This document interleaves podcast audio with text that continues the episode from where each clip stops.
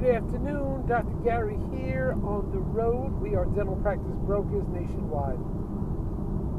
Today's topic is buyer and seller of a dental practice reach an impasse.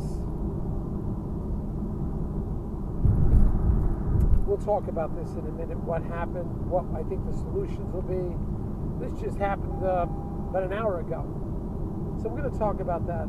As you know, we're now in twenty-eight states. We just opened up Ohio. And we have ten employees, including two C P A accountants, marketing director, advertising uh, operations director, and five development acquisition individuals, specialists.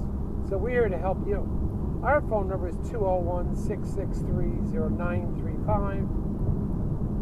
And our website is dental practice guide dot com or nationwide dental practice broker dot com. So call us anytime between seven thirty a m and uh, nine thirty p m East Coast time.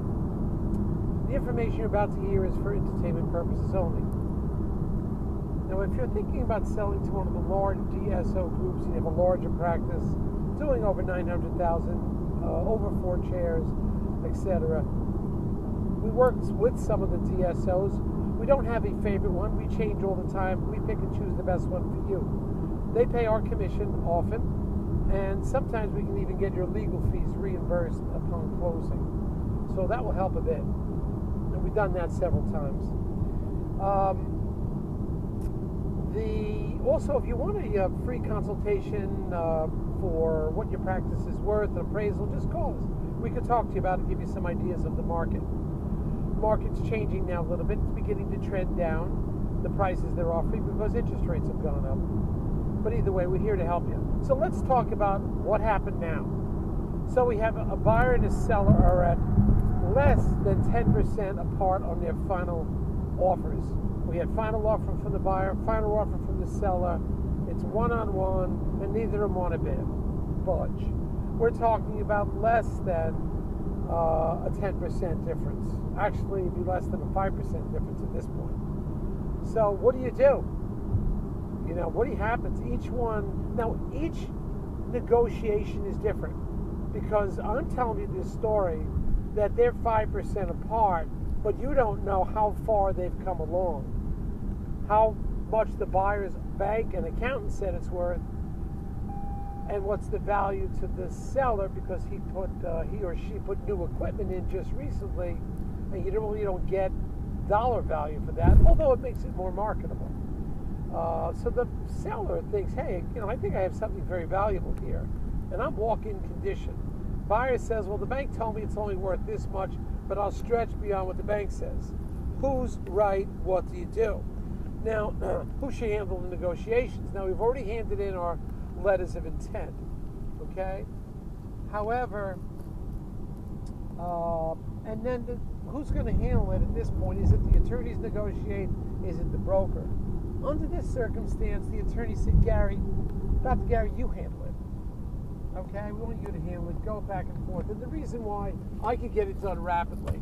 In other words, I can go to the buyer, speak to the buyer, speak to the seller, all within an hour. I can speak to both of them.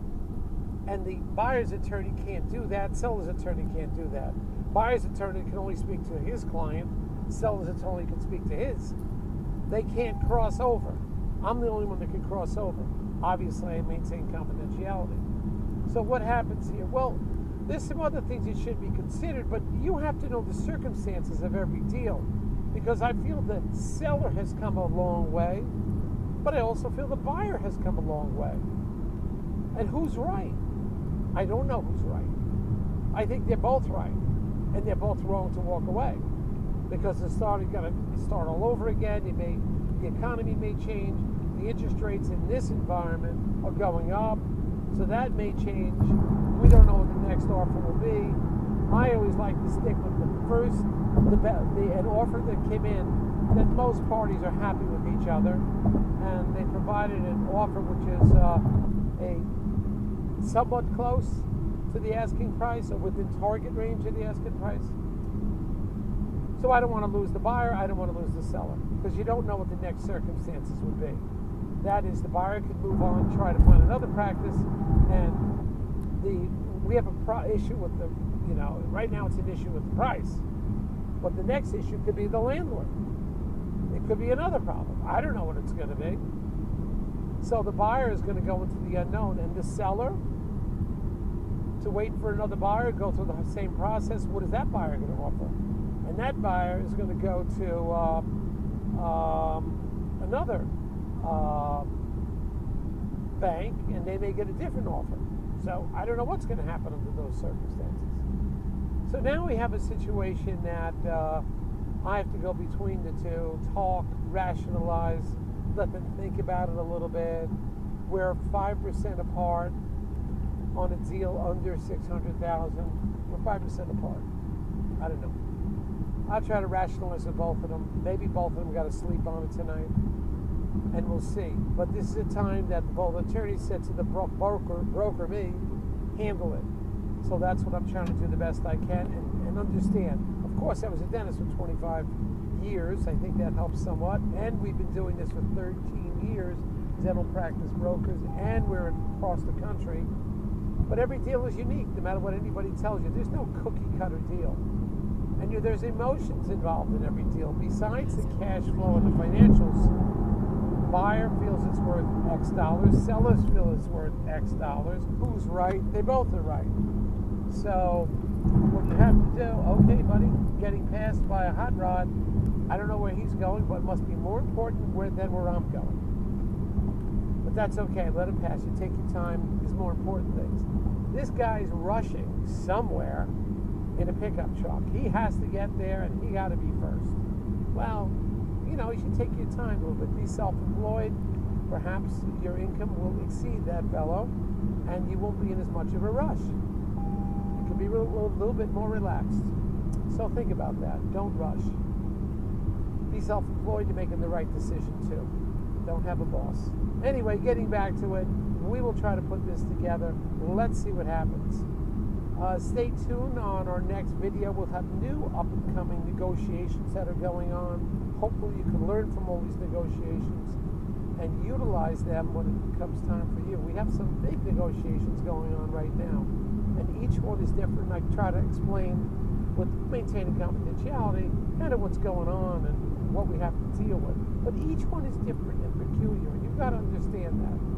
All right? Many of the doctors tell me, well, this is not my first rodeo. I bought five practices. Well, I've done one hundred, over one hundred fifty deals. I've been doing this for thirteen years, and frankly, it's always a new ballgame. It's always a new deal. It's always a new negotiation. There's always a different twist. There's always different emotions. And there's ten moving parts. So we try to put it together. Let's see what happens. I'll see you, team. Bye now.